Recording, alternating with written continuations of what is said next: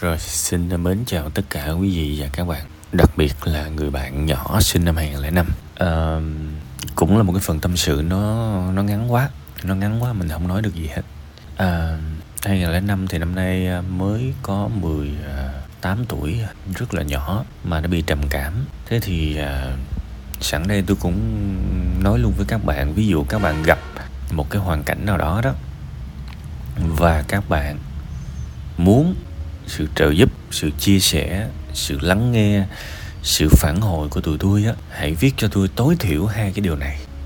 Thứ nhất là cái cuộc sống của các bạn á, trước khi các bạn bị cái bệnh đó, các bạn mô tả lại cho tôi biết 50 từ 100 từ cũng được. Các bạn sống như thế nào và các bạn, thói quen các bạn hàng ngày như thế nào để mà các bạn bị trầm cảm, tụi tôi phải có thông tin, tụi tôi mới mới giúp các bạn được.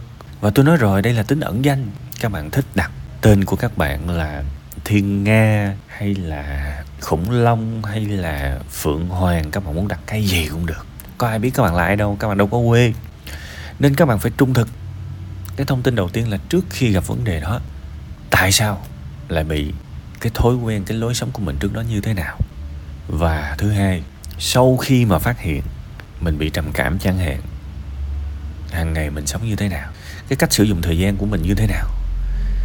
Mấy giờ mình dậy? Sau khi dậy mình làm gì? À 9 giờ 10 giờ 11 12 1 2 3 4 5 6 tới chiều. Tới tối mình làm gì? Mình trải qua một ngày như thế nào? Các bạn phải rất trung thực với tụi tôi những cái thói quen đó. Thì tụi tôi mới hướng dẫn, mới cho các bạn cái góp ý được.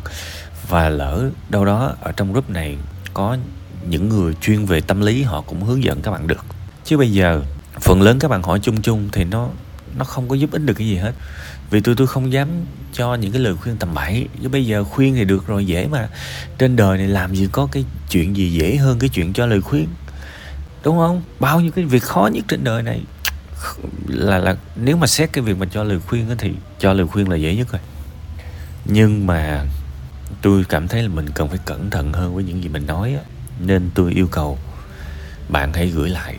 À đúng như cái mô tiếp mà tôi nói cũng như là những bạn khác, nếu các bạn gặp vấn đề, các bạn cần mô tả ít nhất là hai cái dữ kiện đó mà tôi vừa nói. Ha, còn bây giờ trong lúc mà chờ cái bài được duyệt trở lại thì tôi luôn nói các bạn rồi. Các bạn cần có một thói quen để cho cơ thể của các bạn tốt lên. Vì cơ thể mình tốt thì tâm trạng của mình nó cũng sẽ tốt theo. Mới tuần rồi tôi đọc một cái bài báo là chạy bộ giúp giảm trầm cảm. Bạn search trên Google hình như là nó sẽ ra vài tờ báo đăng cái bài đó, vì họ cũng dịch từ từ từ được báo nước ngoài về thôi. Thì các bạn sẽ thấy là trong bài báo đó sẽ có đâu đó ba, bốn ví dụ gì đó từ những cái người mà thiếu điều họ muốn tự tử tới nơi rồi. Họ vô tình, họ bén duyên, họ bắt gặp với chạy bộ và họ thay đổi cuộc sống của họ.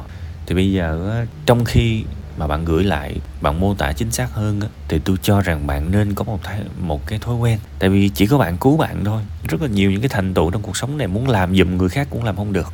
Đâu có ai làm cho mình khỏe giùm đâu. Đúng không? Có hai thứ. Thứ nhất là học giỏi. Không ai trên đời này có thể học giỏi giùm mình hết dù họ muốn. Cũng không học giùm được. Và cái thứ hai là sự khỏe mạnh sự dẻo dai. Không ai trên đời này làm thay mình được chỉ có tự mình thôi. Cho dù ba của bạn có là vận động viên, thể hình cấp quốc gia thì ổng cũng không thể giúp bạn khỏe lên được, đúng không? Ngoại trừ chính bạn phải trải qua những cái thói quen hàng ngày, nên hãy hãy hiểu là vận mệnh của mình nằm trong tay mình. Đương nhiên, mình bị trầm cảm, mình bị chán, mình bị xuống tinh thần thì mình mình làm cái hành vi chạy bộ là nó không vui là đúng rồi. Thì tôi cũng chỉ mong các bạn hiểu một điều là đừng lấy trình độ hiện hiện tại của mình ra để đánh giá một cái môn nào đó quá tầm mình. Tại bây giờ mình đang buồn, mình đang trầm cảm, thì đương nhiên mình nhìn cuộc sống nó phải nó phải tiêu cực rồi. Nhưng mà mình phải biết mặc kệ cái sự tiêu cực đó để mà mình đi cho hết cái hành trình của cái việc rèn luyện, của cái việc thử những thứ mới. Chứ bây giờ cái cái bẫy lớn nhất của các bạn là các bạn đụng vô cái gì các bạn cũng cảm thấy, ồ, tôi không có hứng. Tôi không có hứng. Tôi không cảm thấy nó thú vị đúng cái gì mình cũng nghĩ như thế, thì các bạn biết chuyện xảy ra không? Các bạn sẽ ngồi cả ngày chẳng làm gì hết, đúng không? Và bệnh tình của các bạn cũng không bao giờ thay đổi, không bao giờ cải thiện.